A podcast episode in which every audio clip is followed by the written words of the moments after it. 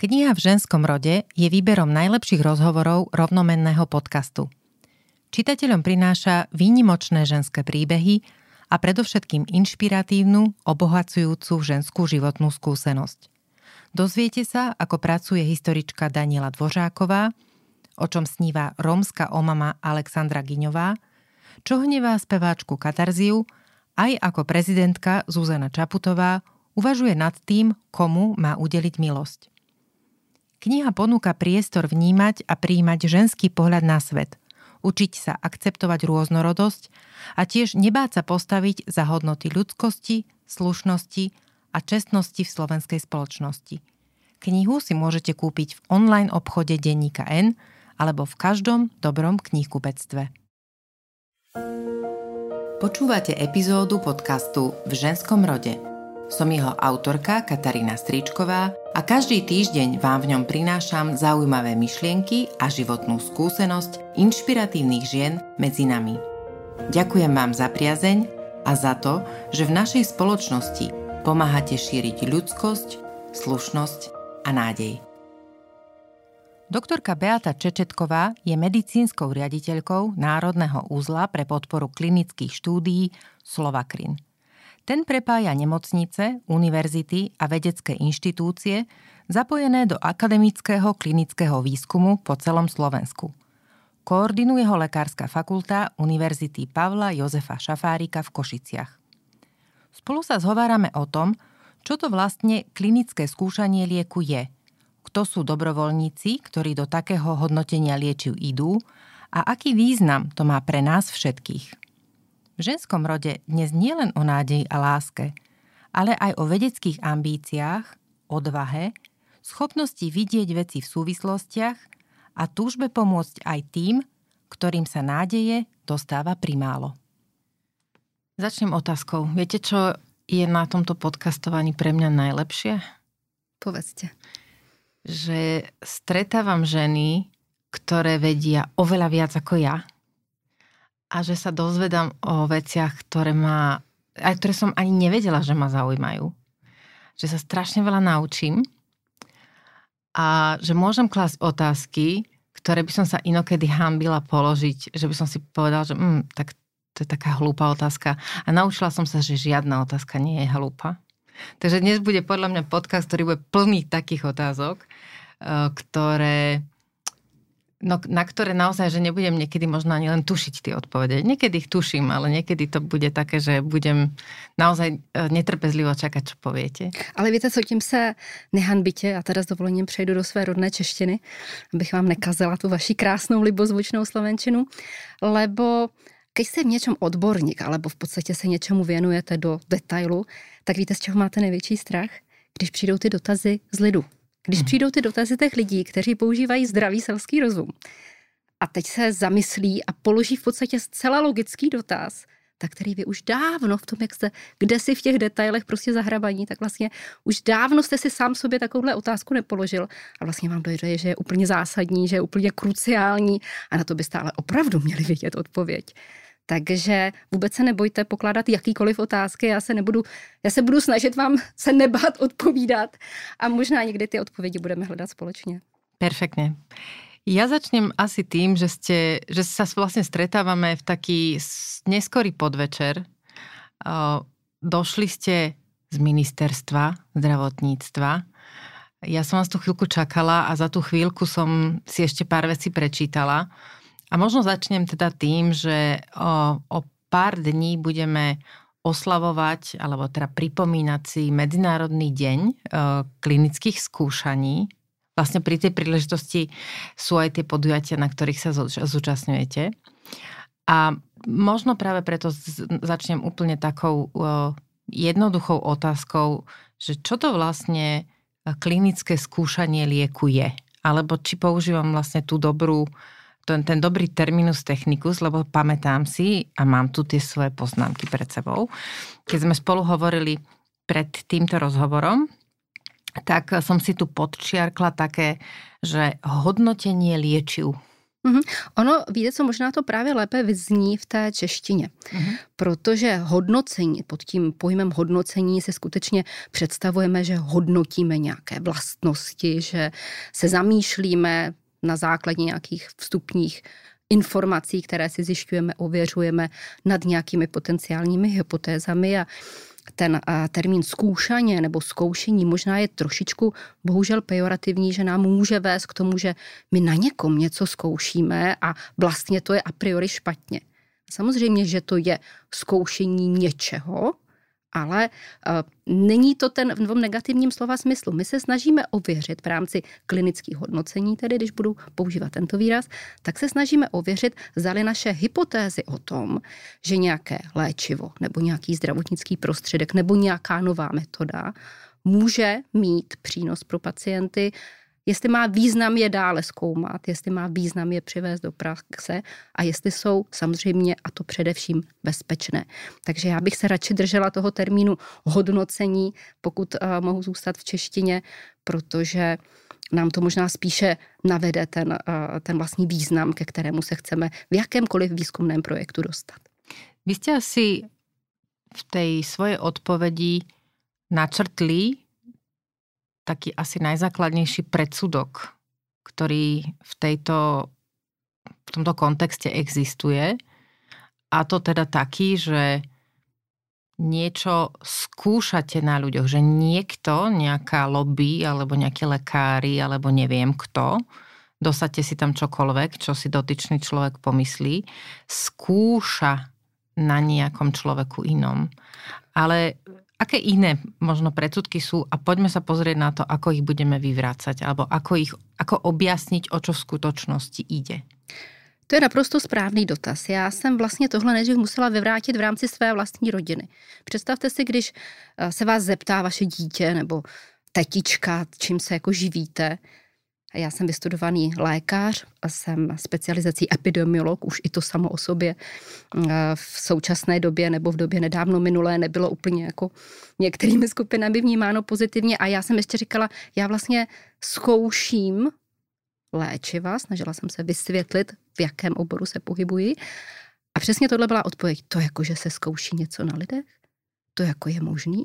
No to počkej, to jako, co to vlastně jako děláš? Takže jsem musela, řekněme, eh, i interně si obhájit, jakým způsobem je možné správně lajkům a někdy i pololajkům vysvětlit, že vyzkoušet něco, zdali něco funguje, jak jsem zmínila, může to být léčivo, ale opravdu to může být i prostředek, metoda a tak dále, je naprosto správný a jediný v současné době možný způsob, jak získat informaci o tom, které cesty jsou správné a jak nalézt tu optimální léčbu, jak nalézt optimální léčivo, jak přinést možnosti léčby tam, kde v tuto chvíli nejsou nebo jsou velmi omezené. Takže eh, je potřeba zcela nahlas říci, že v současné době bez možnosti otestování, hodnocení takzvaného zkoušeného léčivého přípravku ve klinickém hodnocení, které zahrnuje lidské subjekty, není možné zaregistrovat žádný nový lék.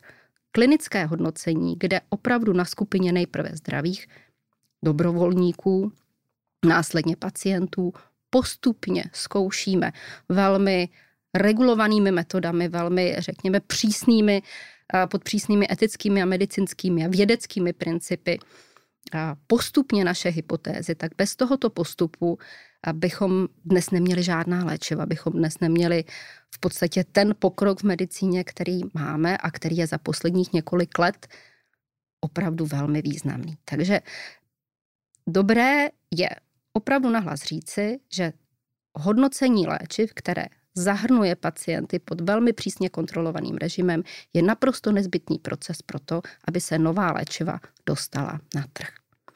A proč je ten proces tak kontrolovaný, je právě z toho důvodu, že zahrnuje lidské subjekty. A vzhledem k tomu, no to vlastně není až tak daleko, dnes jsme o tom diskutovali v rámci právě toho mezinárodního nebo akcí k mezinárodnímu dní klinických hodnocení, že to není tak dávno, kdy třeba se během výzkumu podcenila některá kritéria, například toxicity, kancerogenity a tak dále.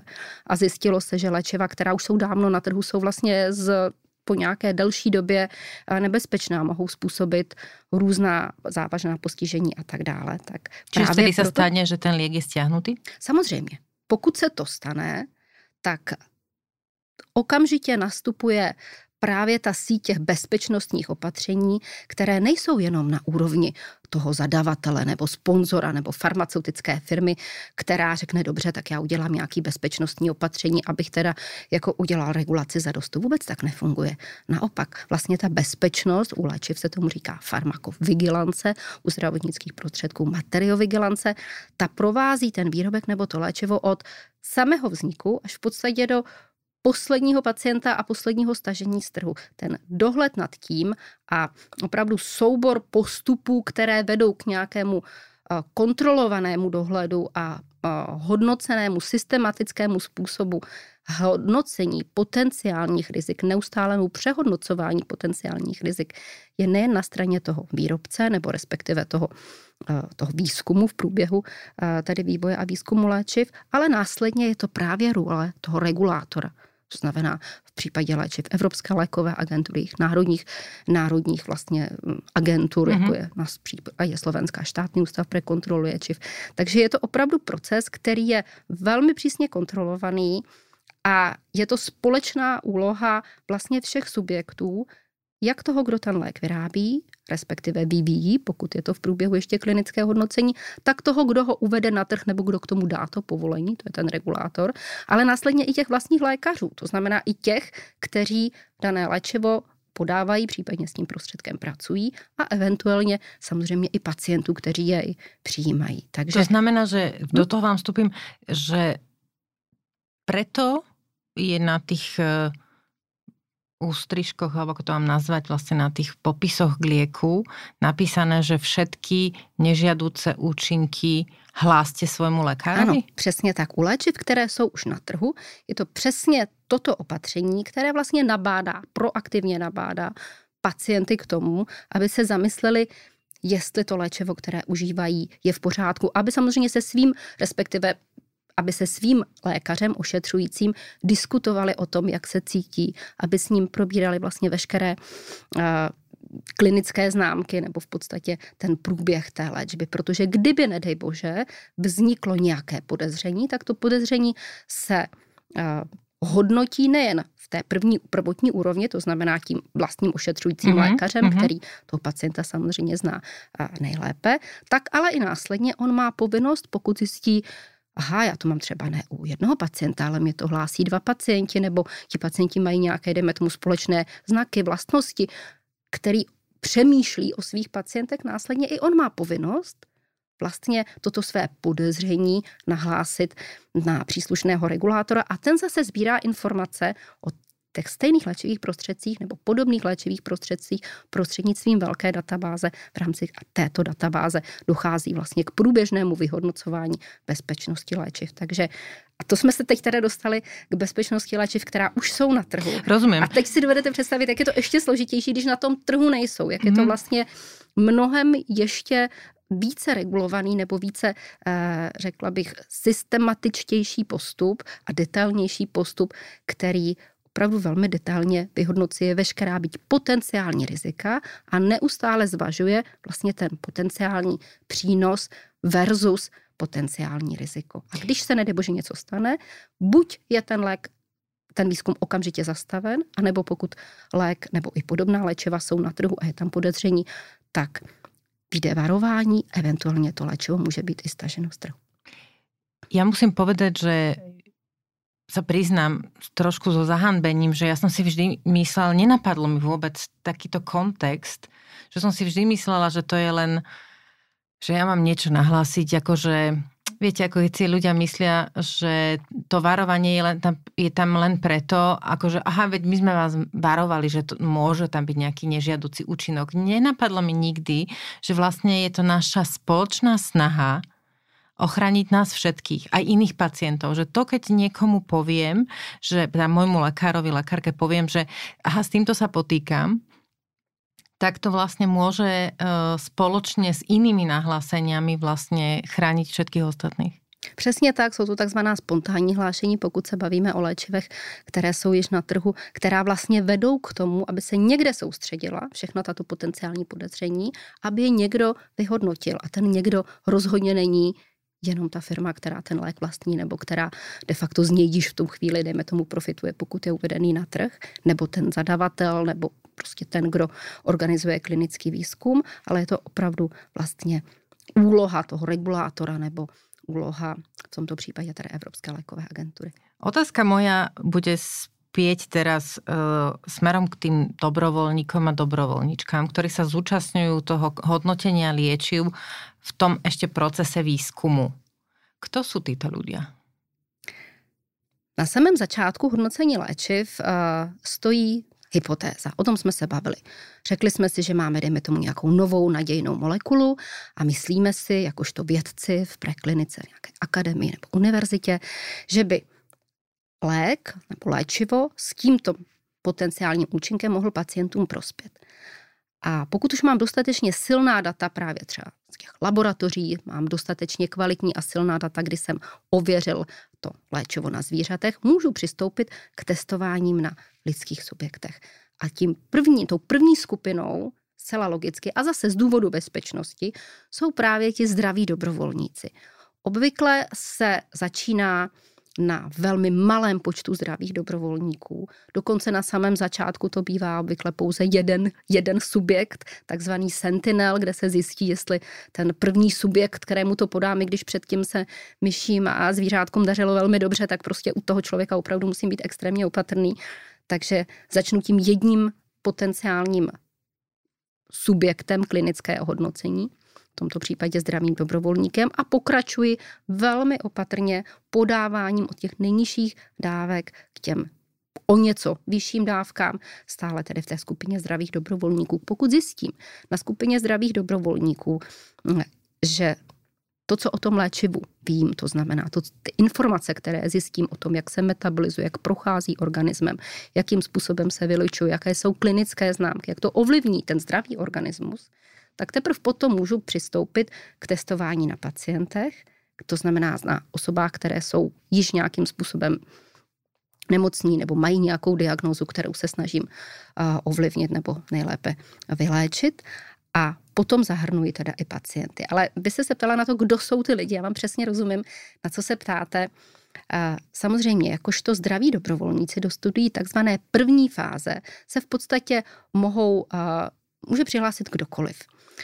Obvykle se setkáváme s tím, že výzkum, který je zaměřený na zdravé dobrovolníky, je lokalizovaný u univerzitních nemocnic nebo je lokalizovaný specificky u center, která se opravdu specializují na podávání takzvaných časných fázích klinického hodnocení. Ve světě to obvykle právě bývají univerzitní nemocnice, anebo i soukromá centra, která mají perfektně vytvořené zázemí bezpečnostní, to znamená v podstatě jednotky, de facto jsou to jednotky intenzivní péče nebo, nebo centra a lůžková zařízení případně laboratorní, která jsou a musí být perfektně vybavená pro případné uh, nějaké náhle nebo urgentní stavy. A samozřejmě se sem hlásí uh, lidé z různých skupin, ale to jsou různé skupiny sociální, jsou to různé skupiny věkové, jsou to různé důvody, proč se uh, lidé hlásí právě do těchto studií. Mohou tam být i důvody ekonomické. Celá jednoznačně. Toto je totiž jediná fáze, kdy zdravý dobrovolník žádným způsobem neprofituje, ani potenciálně. Možná v státech, které nemají tak dobrý zdravotní systém, jako my to znamená, že máme zdarma základní péči, že máme zdarma možnost navštívit nebo v rámci nějakého základního pojištění navštívit lékaře, který nám organizuje preventivní prohlídky. V podstatě, když chceme, tak opravdu o svém zdravotním stavu můžeme pravidelně získávat adekvátní informace z laboratorních výsledků a tak dále. To není výsada každého státu, to bych také chtěla zdůraznit, že to je něco, na co my jsme si zvykli, ale zkrátka u těch zdravých dobrovolníků je de facto jediným plusem, že opravdu tedy obvykle dostávají velmi, nebo jsou je, jejich návštěva spojena s velmi detailním laboratorním vyšetřením, ale jinak to je opravdu vlastně velmi riziková záležitost, ale oni podstupují riziko, o kterém vědí, o kterém musím vědět. O tom se možná budeme bavit později, o takzvaném informovaném souhlasu pro, klinické, pro vstup do klinického hodnocení. Takže zkrátka může tím důvodem být otázka finanční. Na straně druhé není výjimkou, že to jsou lidé, kteří opravdu chtějí pomoct výzkumu nebo mají nějakou altruistickou potřebu opravdu být něčemu, něčemu nápomocní nebo podílet se na věcech nebo na činnostech nebo aktivitách, které mohou pomoci do budoucna někomu jinému. Protože to je přesně o tom, že jejich účastí získám informace, které do budoucna mohou pomoci někomu jinému. A teď řeknu takovou kacířskou věc. Oni možná ty informace, ty konkrétní, z toho konkrétního klinického hodnocení nemusí vést k uvedení nového léčiva na trh, ale mohou a vždycky vedou minimálně k té základní informaci a sice, jestli je to dobrá cesta. Ona někdy i ta jakoby špatná informace nebo ta negativní informace, mm-hmm. je informace o tom, že prostě tehle mechanismus účinků nebo tento lék nebo tento přístup uh, se mohl zdát té laboratoři, že je super wow, ale prostě na pacientech nefunguje a naše tělo nebo ten lidský organismus ho netoleruje, tak i tohle je velmi do, dobrá a důležitá informace, protože pak víme, že musíme tu aktivitu, energii a vlastně ten další výzkum a to bádání posunout jiným směrem. Takže jsou to lidé z různých skupin, mohou to být uh, velmi často studenti, studenti medicíny, farmaceutických fakult, ale i jakýchkoliv jiných oborů. Jsou uh, to lidé, kteří z nějakého důvodu třeba nemohou pracovat nebo v podstatě v tu chvíli nemají třeba stále zaměstnání, ale jsou to i zcela dobře uh, sociálně situovaní uh, občané, kteří zkrátka chtějí jenom pomoci uh, svojí přítomností. Takže většinou to, většinou to funguje tak, že to dané zdravotnické zařízení nebo to centrum excelence nebo centrum prvotního klinického výzkumu má nějakou databázi a do té databáze se ti lidé mohou nahlásit a v případě tam nějaký základní dotazník a v případě, když ty, ty základní informace, většinou demografické, odpovídají té skupině, kterou bychom, které bychom potřebovali dané léčivo podávat. U zdravých dobrovolníků to v podstatě opravdu spíš bývá ten dotaz na ten aktuální zdravotní stav, tak potom jsou proaktivně oslovování a mohou být do těch klinických hodnocení zařazení. My máme takých lidí na Slovensku i v Česku? V Čechách i na Slovensku, spíše tedy v Čechách, samozřejmě snahou o to vytvořit takovéto centrum.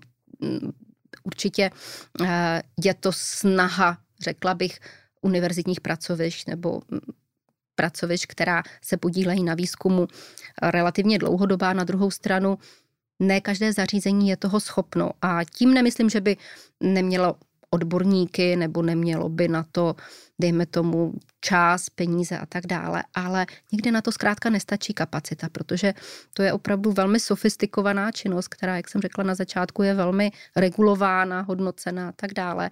A nevždy může a musí vést i k adekvátní, řekněme, finanční návratnosti. Takže v České republice existují při velkých fakultních nemocnicích takováto centra, myslím dvě nebo tři v současné době. Budují se samozřejmě další, ale není to úplně jednoduché. Na Slovensku jsou obdobné snahy, taky u fakultních nemocnic, ale i u těch, řekněme, soukromých zařízení. Nicméně představte si, že vlastně je potřeba, pokud takové centrum zřídíte, mít i dostatečné množství projektů, které tam budete realizovat, aby bylo sobě stačné. A samozřejmě, jak Česká republika, tak Slovensko jsou poměrně malé země na to, aby byly na první dobrou atraktivní pro nějaké, řekněme, velké farmaceutické firmy nebo velké zadavatele velkých výzkumných projektů, které se spíše v tom světě, i v tom světě soustředí kolem těch eh, větších měst ve velkých zemích, u tam, kde je dlouhodobá tradice a tak dále. Takže prosazujeme se, ale opatrně. Nicméně myslím si, že toto je přesně ten moment, kde můžeme ukázat, že nejsme jenom, jak se to kdysi říkalo, montovnou Evropy a podobně, ale že umíme i tu naši odbornost zapojit. Takže jsme no, sice preto, země, pre, ale... preto, to, preto to sa na to pýtam, že, uh, že sú to naozaj veľmi sofistikované vedecké metódy a postupy a, a možno kým teda prejdem k tej, k tej otázke na, na, tých, na tom hodnotení liečiv už na pacientoch a pacientkách. Zaujímalo by ma, aké sú vlastne tie metódy, o ktorých ste hovorili? Ako sa to skúša teda? Alebo teda testuje, hodnotí? U každého klinického hodnocení eh, jsem zmínila, že musí na samém začátku být nějaká hypotéza. To znamená, musím být schopen si říci, co chci otestovat, co bych rád dosáhl, jestli například u eh, pacientů s určitou charakteristikou onemocnění, s určitou charakteristikou demografickou, si myslím, že ten můj nový lék nebo ta moje léčba by mohla ovlivnit nějaký znak mm-hmm. onemocnění, nějaký výstup, například uh, zkrácení doby léčby nebo ovlivnit laboratorní uh, známky klinického onemocnění nebo klinické známky daného onemocnění nebo nějaký laboratorní parametr. To si musím definovat na samém začátku a s touto hypotézou připravím takzvaný protokol klinického hodnocení.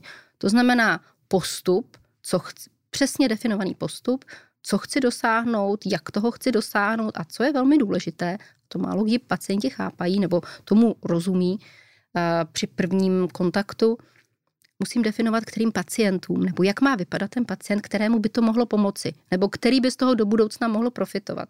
Proto je někdy velmi přísně, ne někdy, naprosté většině případů, velmi přísně uh, stanoveno, jakého pacienta mohu de facto vystavit tomuto výzkumnému projektu, jakou by měl mít uh, chorobu, uh, jak definovanou, jak závažnou, jak dlouho trvá, jakou chorobu naopak mít nesmí, jaké známky laboratorní by měl vykazovat, jaké známky klinické. Právě proto, abych mu neublížila. Abych zkrátka na straně jedné zacílila opravdu přesně na toho pacienta, kterého do budoucna bych v ideálním případě chtěla tímto způsobem léčit. Na straně druhé, abychom se nevymanili vlastně z té skupiny pacientů, pro které ještě ten, eh, to potenciální riziko eh, je dostatečně zdůvodnitelné versus versus ten potenciální benefit pro něj nebo pro další skupiny pacientů. Takže je to protokol klinického hodnocení v otázce, v odpovědi na vaši otázku. My jsme se, keď jsme se spolu rozprávali, tak hovorili ste mi o tom, alebo teda hovorili sme o takzvanej personalizovanej medicíne. A tento terminus technikus používam preto, lebo je to niečo, čo sa aj na Slovensku v médiách pomerne často vyskytuje v poslednej dobe. A ja som si tam napísala takú poznámku, že neznamená to, že si pacient alebo pacientka sám vyberá, aká tá liečba bude. Ja rozumiem tomu, že keď e, je človek chorý, a teda keď ide potenciálne o chorobu, ktorá ohrozuje jeho život, tak to duševné rozpoloženie môže byť naozaj také, že urobí čokoľvek. Alebo proste bral by akúkoľvek liečbu a všetko, čo znie pre ňo alebo pre ňo ako, ako, ako, ako nádej, teda tá personalizovaná medicína pre ňo alebo pre ňu, tak je, tak je to niečo, k, čom, k čomu sa môže upínať. Ale prečo teda nie, nie je to niečo, že čo si sám vyberiem, ale musím akceptovat, že to je něco, čo musím konzultovat s lékarom? Já naprosto rozumím vaší otázce, protože zase možná tady ten terminus technicus může v očích a uších lajků navádět k tomu, že to je něco, co si sama vyberu. Ale ono to je vlastně obráceně trošku, protože personalizovaná nebo personifikovaná spíše Eh, medicína, je právě o tom, že zatímco dříve se zkoušeli, nebo respektive ten přístup je takový, že pokud mám pacienta s hypertenzí, s vysokým krevním tlakem, tak léčím ten vysoký krevní tlak. A my víme, že obecně na ten krevní tlak působí nějaké mechanismy a ty se snažím ovlivnit. A je mi jedno, jestli to je pacient mladý, starý, respektive ty skupiny jsou velmi široké. Jo? Vlastně ovlivňujeme problémy které de facto souvisí s veřejným zdravím, s nějakou širokou skupinou pa- pacientů. Nicméně poslední době, a zejména v takových oborech, které jsou mm, v tuto chvíli nejvíce vlastně předmětem výzkumu, tak tam se snažím nalí, nalézt ten cílený konkrétní lék pro toho konkrétního pacienta, tak abych věděla, anebo pro tu konkrétní chorobu. Abych zkrátka co nejblíže a nejvíce přizpůsobila ten mechanismus účinku daného léčiva, respektive ten způsob, jakým on působí, tomu konkrétnímu pacientovi s tou konkrétní chorobou. To znamená, my hledáme vlastně ten mač toho, kdy mm. daný přípravek může pro konkrétního pacienta co nejlépe, uh, co, mu co nejlépe pomoci. A proto o tom pacientovi, případně o té jeho chorobě samozřejmě, potřebuju vědět co nejvíce. Potřebuji vědět, jaké má znaky, potřebuji si ho dopředu vlastně ohodnotit a zjistit, jestli skutečně má význam ten konkrétní přípravek mu podávat, anebo jestli neexistuje nějaká jiná varianta. My už dneska víme v celé řadě diagnóz a v celé řadě probíhajících klinických studií, že když si dopředu otestujeme pacienta, získáme nějaké informace o konkrétní informace, genetické predispozice, biomarkery a tak dále, že mu potom můžeme mnohem lépe pomoci. A naopak, že ho zbytečně nevystavíme léčbě něčemu, něčemu co pro toho jeho konkrétní osobu, pro ten jeho konkrétní typ choroby by vlastně bylo neúčinné. Takže tady je to opravdu spíš přiblížení specifického léčiva specifickému pacientovi, tomu konkrétnímu pacientovi. Celý čas, ako rozprávate, tak myslím na to, ako som v knižke čítala o rôznych metodách. To bola kniha Karolín Criado Pérez, ktorá rozprávala o nerovnom prístupe k mužom a ženám a jedna kapitola bola špeciálne písaná o medicínskom prístupe, o zdravotníctve a o tom, že kedysi sa práve ako výskum liečiv uh, robil, alebo teda venoval primárne bielým mužom. A ako mnohokrát niektoré liečivá nebrali v danej v daných dávkach alebo spôsobe podávania vôbec do úvahy ženu, jej možno, že ešte možno hmotnosť, ale vôbec to, že, že žena má uh, cyklickosť uh, hormónov stúpajúcich, klesajúcich a že niektoré liečivá vlastne môžu uh, tá prepačte, že neviem, či to budem dobre uh, používať ten, tie slova, ale teda, že tá penetrácia toho lieku, alebo teda účinnosť toho lieku môže kolísať aj v súvislosti s tým, kedy je podávaný a podobne. A toto bylo něco, co mě úplně fascinovalo. Samozřejmě, a to je jako velmi dobrý, velmi dobrý poznatek.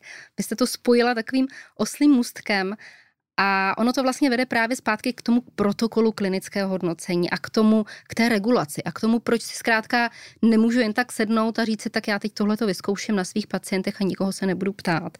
Protože pokud se jedná opravdu o zásadní biologické ovlivnění tím léčivem nebo tou metodou nebo tím, řekněme, zdravot, použitím toho zdravotnického prostředku, tak uh, už na sebe beru určitou zodpovědnost za pacienta, za, mé, za své etické rozhodnutí, medicínské rozhodnutí a tak dále. Jako o ošetřujícího, jako za ošetřujícím lékařem za mnou zkrátka jde nějaká uh, povinnost, nějaké, uh, nějaká vlastně prof, profesní rozhodnutí a já se musím držet protokolu.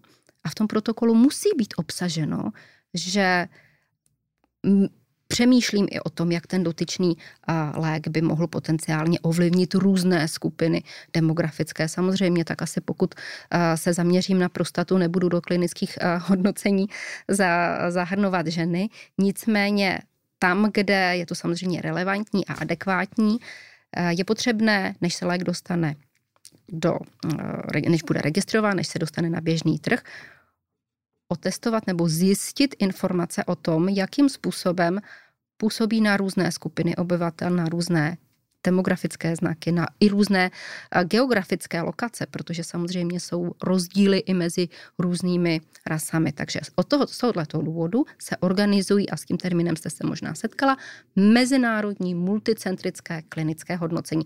A to jsme na tom druhé, na té úplně poslední vlastně eh, straně spektra klinických studií, že těsně před tím, jak postupně začínám o těch menších množství nejprve zdravých dobrovolníků, následně pacientů, následně širších skupin pacientů, tak před tou samou registrací musím dodat informaci o tom, jak v té mezinárodní multicentrické klinické studii, která v ideálním případě zahrnuje co nejširší množství nebo nejširší spektrum těch potenciálních pacientů, tak jak se ten lék osvědčil, nebo respektive jak je bezpečný a samozřejmě i jak je účinný.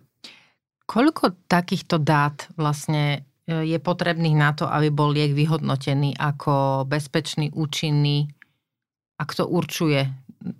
Určujete koľko, zase, data, koľko tých dát má být? Ano, jsou na to speciální metody. Určitě to, samozřejmě je to dáno protokolem klinického hodnocení, který vám řekne, nebo kde biostatistik vám určí, jaký je takzvaný potřebný vzorek, to znamená, kolik je potřeba lidí otestovat, abychom potvrdili tu konkrétní hypotézu, ale v odpovědi na vaši otázku eh, dám příklad. Například u vakcín na COVID bylo do klinických hodnocení tak, aby lék byl alespoň do toho mm, předběžného eh, použití uvolněn, otestováno 40-50 tisíc osob. U vakcín jsou to samozřejmě zdraví dobrovolníci, ale jsou to opravdu velké počty osob, pokud je to relevantní, protože jinak budete přistupovat ke klinickému hodnocení, které je zaměřeno na léčbu vzácného onemocnění, tak samozřejmě pak tam jednak ten vzorek, počet pacientů bude asi odlišný, než pokud právě budete ovlivňovat nebo snažit se ovlivnit eh, diagnózu nebo respektive onemocnění, které je rozšířené typu cukrovka, typu právě vysoký krevní tlak a tak dále.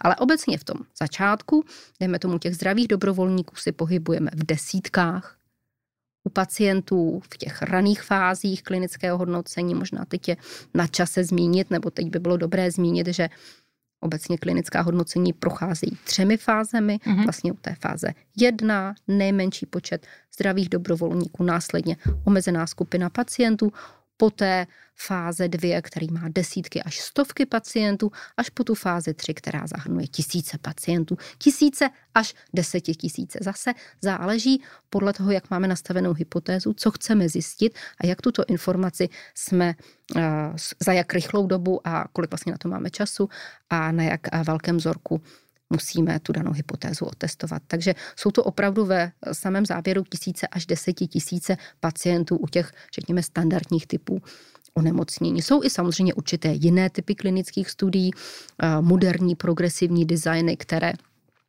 znamenají eh, řekněme, nižší riziko, nebo respektive, které se snaží minimalizovat riziko eh, použití léku bez potenciálního nebo s minimálním potenciálním účinkem nebo minimálním potenciálním přínosem, takže existují i různé principy, které to klinické hodnocení zkracují, tím pádem i zlevňují a snižují eh, riziko pro pacienta, ale tím zlatým standardem je stále mezinárodní multicentrická v ideálním případě takzvaná randomizovaná klinická studie, to znamená, že omezím vliv nějaké náhody a pokusím se opravdu na principech medicíny založené na důkazech, evidence-based medicíny, prokázat, jestli zkrátka ta moje hypotéza byla pravdivá či nikoliv.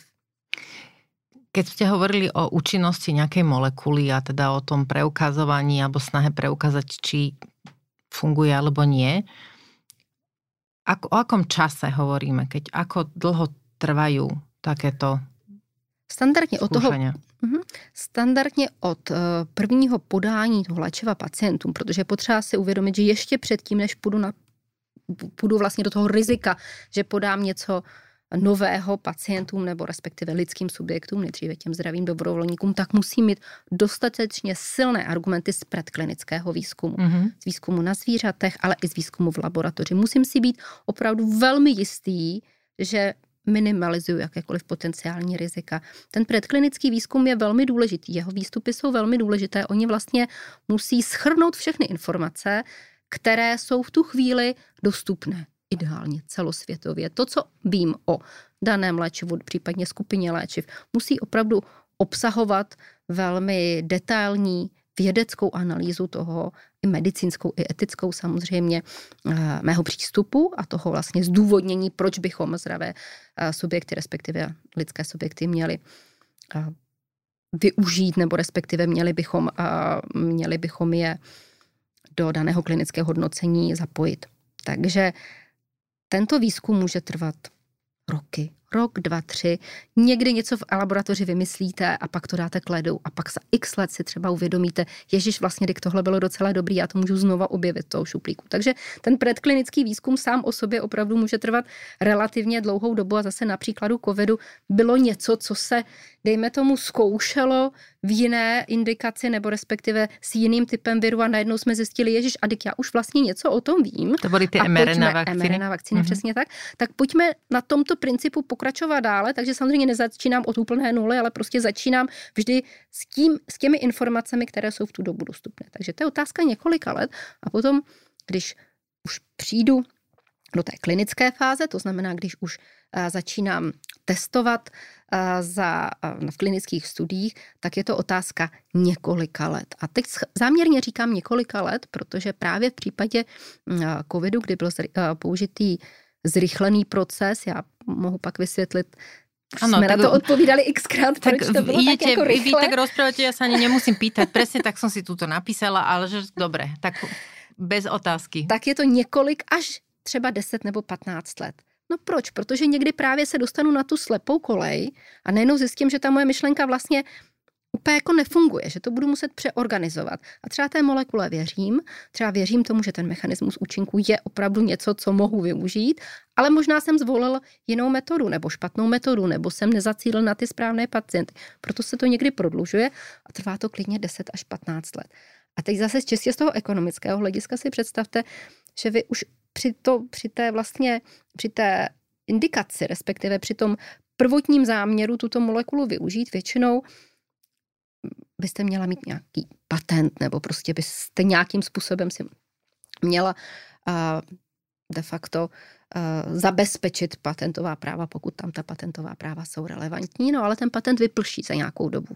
Za 20 let, 25 let, obvykle 20 let někdy kratší dobu. Snaha je samozřejmě, aby ten patent z toho celospolečenského hlediska byl co nejkratší, aby co nejrychleji přišly léčiva, která jsou takzvaná generická, ale ono to je někdy trochu kontraproduktivní, protože vy vlastně za těchto těch 20 let máte relativně krátký čas na to, abyste něco vyskoumali a zároveň, aby se vám ty investice do výzkumu vrátily, protože ten výzkum je extrémně náročný, extrémně finančně náročný a Zkrátka ne úplně všechny molekuly mají právě ten potenciál takový, jaký jsme si na samém začátku mysleli. Ale zpětně k tomu, proč to někdy trvá jeden rok, někdy to trvá deset let a proč u covidu jsme byli schopni vlastně se k těm výsledkům dostat poměrně rychle. My jsme se vlastně díky covidu naučili, že jsou překážky, které jsou odstranitelné a že možná ještě máme určité rezervy v určité efektivitě, posuzování výsledků, spolupráce, komunikace a že právě i regulatorní orgány, které jsou ty, které říkají, ano, my vám věříme, my jsme vás zkontrolovali, vy to děláte dobře a my jako regulátor, ten konkrétní země, nebo dejme tomu třeba v rámci teda Evropské unie, můžeme povolit používání tohoto léčiva. Tak ta spolupráce mezi těmito subjekty, všemi, to jest zadavatel, ten, který má tu myšlenku, ten, který chce uvést dané léčivo na trh, ale i zdravotnická zařízení, kde probíhá testování léčiv, respektive lékaři, takzvaní investigátoři, kteří eh, vlastně vytipovávají nebo pozva, zvou pacienty do, pro účast v klinických studiích nebo nabízejí účast v klinických studiích, tak ale právě i ten regulátor, který průběžně musí zajišťovat dohled nad bezpečností, kvalitou eh, klinických studií, spolu mohou velmi úzce spolupracovat. A toto bylo samozřejmě během covidu naprostá priorita, protože zatímco eh, při tom běžném výzkumu vy nejdřív něco vyskoumáte, napíšete z toho poměrně obsáhlou zprávu, kterou někdo hodnotí, někdo se nad ní zamyslí, teprve pak vám dá dejme tomu souhlas s tím, abyste mohli pokračovat do těch dalších fází klinického hodnocení, tak to samozřejmě trvá celou řadu let. Ale tady bylo jednoznačné celospolečenské riziko opravdu emergentní, urgentní situace, která vedla k tomu, ne, že bychom některé z těch fází přeskočili. Naopak, my jsme museli mnohem více pacientů zahrnout do klinických hodnocení v kratší době, v krátké době, aby to vůbec mělo smysl a abychom vlastně udělali všechno, co v tu chvíli můžeme. A to, co všechno, co v tu chvíli můžeme, je, že všichni spolu spolupracovali. To znamená, pokud navážu na nějaké informace, které, dejme tomu, mám z minula nebo z nějakých jiných typů podobných klinických hodnocení nebo eh, z jiného podobného výzkumu, tak je velmi rychle zpracuji, zapojím co nejvíce odborníků, co nejvíce subjektů, které musí být součástí klinického hodnocení, poměrně krátký čas a vlastně ty jednotlivé fáze se překrývaly. To znamená, než skončila jedna fáze, už jsme průběžně zpracovávali výsledky, věděli jsme, s čím můžeme pokračovat a zkrátka k těm rozhodnutím jsme se dostali v rychlejší čas. To je jeden přístup a druhý přístup je právě v tom velkém množství pacientů, respektive zdravých dobrovolníků, kteří subjektů klinického hodnocení, kteří právě v případě eh, testování covidových vakcín byli zapojeni. To opravdu bylo velké množství proti standardnímu výzkumu ve velmi krátkém čase. Tak si asi uvedomovali sme si všetci, alebo mnohí, tak to povedzme, že mnohí e, sme si uvedomovali, že to je, e, to je nádej na e, bezpe- pocit bezpečia väčší. Ja si pamätám, aké to bolo psychicky náročné, ako som čakala od toho momentu, keď sa prvýkrát začalo hovoriť o tom, že už sa vyvíja vakcína a hovorím si, že bože, aby to čím skôr bolo a vlastne tak rýchlo boli tie prvé vakcíny na trhu, že si pamätám, keď som išla do Nitry na to prvé očkovanie, ja som bola normálne, že dojatá. A ja som rozmýšľala nad tým, presne, že kto, kto za tým stojí, že koľko mužov a žien v tých laboratóriách pracovalo na tom, aby sme sa vlastne všetci mohli cítiť bezpečnejšie. A keď, aj keď už si uvedomujem, že mnohí ľudia uh, tomu nemusia veriť, uh, uh, ja sa snažím aj týmto našim rozhovorom, aby pochopili, že to overovanie, to hodnotenie toho liečiva nie je naozaj testovaním bezbrehým a neetickým, ale že je to vlastne snahou o, o zdravie, o zachovanie zdravia alebo da, o daní nádeje na zdravie ľuďom, ktorí tej nádeje nemajú veľa. A že je to hlavně jediná metoda, jediná možná a zase za použití zdravého rozumu, na to nemusíte být docent nebo inženýr, aby vlastně jste si dovodli sami sobě zdůvodnit, že bez toho, aniž bychom investovali do výzkumu, aniž bychom prováděli výzkum, bychom se jako neposunuli dopředu, bychom se v žádném oboru neposunuli dopředu. A samozřejmě v tom zdravotnictví to je zcela evidentní. A vy jste zmínila ještě jednu zajímavou věc a vy jste říkala, kolik lidí v těch laboratořích. Ale bych chtěla velmi vyzdvihnout nejen pracovníky v laboratořích, ale neskutečné množství lidí z opravdu mezioborové, to je tak mezioborová problematika klinický výzkum. Já jsem dneska o tom právě eh, diskutovala na kurzu pro koordinátory klinických hodnocení, protože to je velmi, řekla bych, sofistikovaný manažerský přístup k tomu, abyste ověřili nějakou metodu, abyste zapojili pacienty, abyste zapojili lékaře, abyste zapojili právě ty, i ty výzkumníky v laboratořích, eh, abyste našli peníze, abyste následně vysvětlili a obhájili svoji hypotézu, proč si myslíme, že to je dostatečně bezpečné, že to může být účinné. A tady si myslím, protože vím, že vaše podcasty jsou primárně zaměřené na ženy, tak tady je obrovský, ale opravdu obrovský přínos, který já vidím dnes a denně v tom přirozeném managementu, který ty ženy prostě mají. V klinickém hodnocení pánové prominou, ale tady vidíme obrovské množství velice šikovných, sofistikovaných, detailních, detailně zaměřených, protože ten detail je tam velmi důležitý, ale i velmi uh, šikovných a efektivních žen, manželek, manažerek, maminek, které prostě úžasným způsobem zvládnou takovou, řekla bych, někdy nepředvídatelnou práci ve výzkumu, protože tam se opravdu může stát kdykoliv, cokoliv. Vy musíte okamžitě reagovat. A já hlavně na nich vidím, jak je to vlastně strašně baví, jo? že třeba někdy si člověk řekne, samozřejmě může určitě taky, ne určitě, zcela, zcela určitě to může baví taky, ale tam se tak nějak přizpů, automaticky říká, že jako prostě ten chlap je vědec od přírody a věnuje se tomu celý život, ale jako ty ženský taky a jsou v tom neskutečně dobrý. A já prostě někdy jenom zůstává mě rozum stát a žasnu nad tím, co, co vlastně všechno zvládají a jak precizně to zvládají a jak vlastně jsou v jeden moment schopny reagovat na celou řadu prostě podnětů, které se třeba mění z hodiny na hodinu a tak dále a jak jsou schopny mezi sebou komunikovat.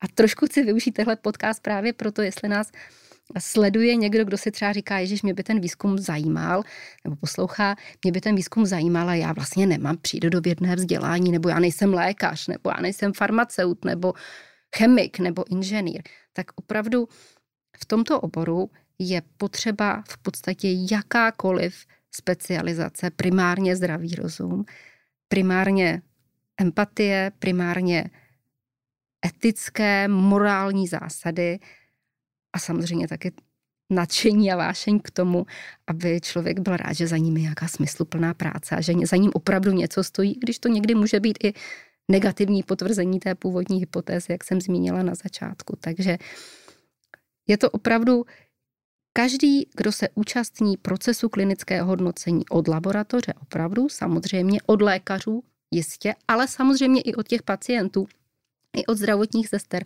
od koordinátorů klinického hodnocení, od logistických pracovníků, kteří zabezpečí běh vlastně veškerých oběh vzorků a léčiv a hodnocených léčiv v klinickém hodnocení a tak dále, kteří se v tomhle tom oboru uplatní. A je to obor rozvíjející se a já jsem strašně ráda, že právě třeba ministerstvo zdravotnictví tady na Slovensku se vůbec této problematice věnuje do takového detailu a že vlastně umožnilo třeba právě vytvoření takových vzdělávacích aktivit, jaké probíhají právě teď u příležitosti Mezinárodního dne klinického hodnocení.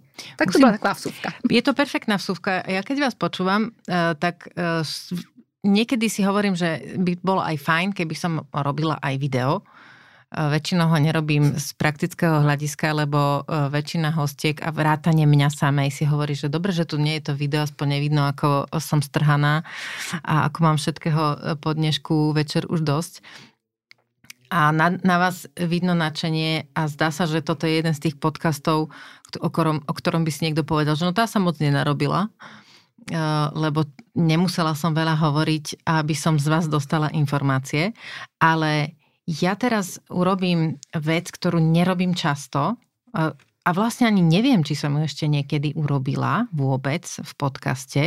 A dovolím si uh, pripomenúť vám, aby ste skúsili používať aj ženský rod, keď hovoríte nie som lekárka, nie som uh, manažerka. Lebo väčšinu tie odborné profesie ako lekár, vedec, právnik pripisujeme tým jazykom mužom. A veľmi ma teší, keď sa ženy začnú práve v tých našich jazykoch, tej slovenčine a češtine, dávať tou odbornosťou do ženského rodu, lebo je to nesmierne posilňujúce. A všimla som si to sama na sebe, že naozaj, keď človek si to tak zvedomí, tak je to velmi dobré. To je určitě velmi dobrá poznámka. Přivedla jste mě eh, k jednomu českému filmu, jak utopit doktora Mráčka. A tam maminka byla docent Mráčková. Já jsem si tenkrát říkala, jak malá holka, proč je docent Mráčková, proč to není docentka, když nám to ten jazyk vlastně umožňuje, abychom, abychom řekli, že to je ta ona, která je ta docentka a že to je ta ona, která je ta profesorka a že ano, máte naprostou pravdu, že vlastně naše jazyky a Lebo květnatost ste... těch jazyků nám to umožňuje na rozdíl Lebo vy ste o sebe tiež povedali, že já jsem epidemiolog. Ano, protože epidemioložka, mám takový hmm. profil na Instagramu, teda profil prostě takovou, když byl covid, tak jsem právě přemýšlela, jak informovat nebo respektive jakým způsobem využít tu svoji odbornost a dejme tomu nějakým způsobem šířit osvětu, tak jsem to nazvala epidemioložka. Mm-hmm. A ono to je docela složitý slovo. Ono i jako nevím, jak to bylo na Slovensku, ale v Čechách docela dlouho trvalo novinářů, než se naučili vůbec no dobré, vyslovovat obor epidemiologie. Takže, ale je to, je to jazykolam určitě. Nevadí. Ja ale si mám myslím, tam že... epidemioložka. Ano. Dobre, tak budeme sledovat epidemiologičku na no, Instagrame. No po je vidíte, ešte no, však áno, nevadí. Lehce. Aspoň, um, aspoň máme podľa mňa toto je naozaj niečo, kde by sme mali aj s tým humorom o, pracovať na veľmi vážnych veciach. Ja vám veľmi pekne ďakujem za všetko, čo ste dnes povedali. Mňa to nesmierne obohatilo. A na záver by som chcela sa spýtať, um, neviem teda do, do akej miery môžete o, o, hovoriť alebo povedať niečo o už prebiehajúcich výskumoch na Slovensku, ale ak by ste mohli tak stručne povedať niečo o akomkoľvek výskume, ktorý je, neviem, živý na Slovensku a prečo je z vášho pohľadu dôležitý, tak teraz je ten moment. Vůbec se nebojte zeptat, jaký klinický výzkum na Slovensku probíhá nebo kdekoliv jinde. To je informace, kterou bychom chtěli, aby se dostala tam, kam má, aby se dostala lékařům, aby věděl i obvodák ve vesničce v nějaké, řekněme, ne zcela dobře dostupné lokalitě, že pokud pro pacienta nemám alternativu, že se mohu zeptat, zdali náhodou neexistuje nebo neprobíhá někde v rámci ideálně té dané krajiny, té dané republiky, klinický výzkum. Od tohoto slouží různé databáze, od tohoto slouží nová regulace evropská, která vlastně ještě více tlačí na to, aby byly zveřejňovány informace laicky pochopitelné a abychom se tyto informace dozvěděli. Takže takový přehled v, na Slovensku i v České republice Jednak zveřejňují právě ty regulatorní orgány. Štátný ústav pro kontrolu léčiv má určitou databázi, Česká republika rovněž tak. Existují evropské registry klinických hodnocení, ale je to dosti někdy složité i pro, mm, řekněme, lékaře bez této, bez této specializace nebo který není každodenním kontaktu s klinickým výzkumem složité se tam orientovat. Existují určité asociace, právě třeba asociace inovativního farmaceutického průmyslu, které mají, eh, řekněme, laicky přizpůsobené vyhledávače nebo databáze, nebo respektive kontakty, typicky poradna pro klinická hodnocení. Určitě je dobré obrátit se i na pacientské organizace, které jsou nedílnou součástí organizace jakéhokoliv výzkumu a jsme velmi rádi, že jsou čím dál tím více jednak aktivní, ale jednak i vzdělaní. Mm-hmm. Kolikrát jsou to nej, řekněme, tě nejvěčnější posluchači právě i na někdy docela odborných fórech, které se proaktivně právě pro ty své pacientské skupiny uh, zabývají a vyhledávají proaktivně probíhající klinická hodnocení. Takže uh, poradna klinického hodnocení, která funguje na Slovensku, je jedním z je, je jedním z nástrojů, jak získat informace o probíhajících klinických hodnoceních. My zrovna diskutujeme aktuálně takový trend, který bohužel trošku se v poslední době ukázal, a sice, že počet těch nových klinických hodnocení nebo počet probíhajících klinických hodnocení v menších zemích, které nejsou nebo neumí velmi rychle reagovat, dejme tomu právě na třeba legislativní změny a tak dále, se snižuje. To znamená, na Slovensku jsme bohužel teď v té poslední době zaznamenali za poslední rok určitý pokles vlastně takového, řekněme, zájmu výzkumníků, ale na druhou stranu já vidím celkem optimisticky i jiné snahy a jiné trendy, které v současné době jsou, a to je podpora nekomerčního akademického klinického výzkumu. To znamená, tam, když na samém začátku ještě nemám farmaceutickou firmu, která jasně ví, že do tohohle bude investovat a jasně jí to, nebo jasně má určitý uh, plán, že ten konkrétní lék se následně finančně zmutní, takže je celá řada nástrojů, na kterých proaktivně pracujeme právě v rámci různých asociací a spoluprácí, jak při, přivést granty, jak přivést e, různé podpůrné finanční mechanismy pro akademický výzkum, který například někdy v budoucnu, když se prokáže jako potenciálně zajímavý, může být třeba zdrojem právě třeba nákupu patentů od nějaké velké farmaceutické firmy a v podstatě takového, řekněme, úspěchu té spolupráce mezi akademickým sektorem a sektorem právě i farmaceutickým. Vy jste se ptala na jeden konkrétní příklad. Já bych právě asi použila příklad z té akademické sféry, kdy eh, Někdy je velmi složité se do velkých mezinárodních, akademických, nekomerčních klinických studií vůbec kvalifikovat jako země nebo jako dané pracoviště. A shodou okolností eh, v rámci takového velmi, řekla bych, eh, sofistikovaného oboru, jako je dětská hematoonkologie, se nám podařilo zase díky specializovaným pracovištím zapojit Slovensko do klinické studie, která v současné době prošla velmi detailní kontrolou a která v současné době probíhá na Národním ústavu dětských chorob pod vedením paní profesorky Kolenové. Doufám, že to jméno mohu říci, protože samozřejmě to je osoba, která je známá a která se velmi a primárně zasadila právě o to, abychom takovéto klinické hodnocení zde mohli mít, tak probíhá klinická studie, která za posledních několik let umožnila, že se děti, které ještě před několika lety v podstatě neměly možnost léčby, takže že v současné době uh, mají nejlepší péči, mají k dispozici nejnovější léčiva, nejnovější přístupy a je jim zkrátka poskytována uh, léčba, která je kdekoliv jinde, v jakékoliv jiné evropské zemi. A v té klinické studii ani jedno dítě nezemřelo.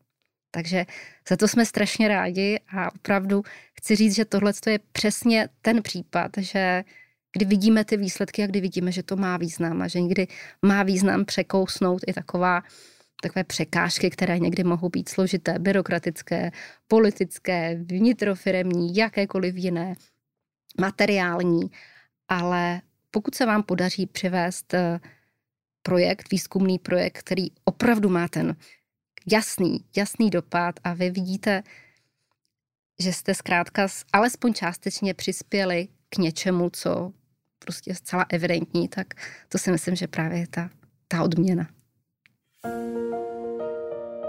Počúvali ste epizódu podcastu v ženskom rode. Nový diel vychádza každý týždeň v piatok v rámci podcastu Denník N podcasty. Jeho najstaršie diely nájdete v originálnom podcaste v ženskom rode, vo všetkých podcastových aplikáciách a v hudobnej knižnici Spotify.